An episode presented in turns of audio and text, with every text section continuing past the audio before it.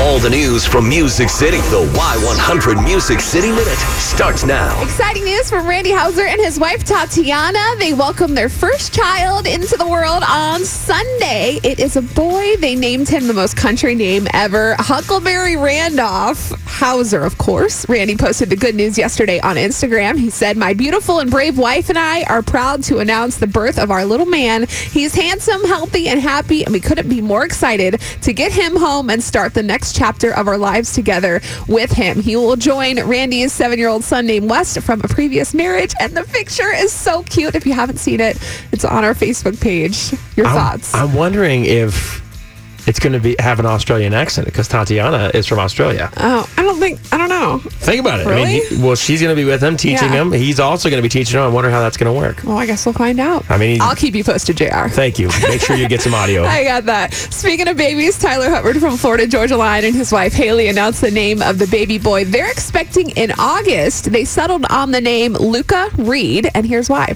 The middle name Reed that's my middle name, so we just wanted to carry that over. Thought it kind of had a little ring to it. Luca Reed. We liked the name Luca. Thought it was kind of American, but kind of cultured as well.